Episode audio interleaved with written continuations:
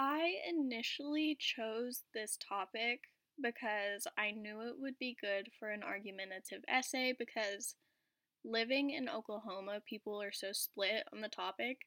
I feel strongly about the right to have access to abortions, and I already knew a lot on the topic, and I knew I could research it and do an essay or whatever, but I decided to do a podcast for my project because I thought it would be simple enough. And since it's the end of the year, I'm kind of stressed out. But you could tell I ran out of breath a lot while recording. But I just kind of wanted to close out and say thank you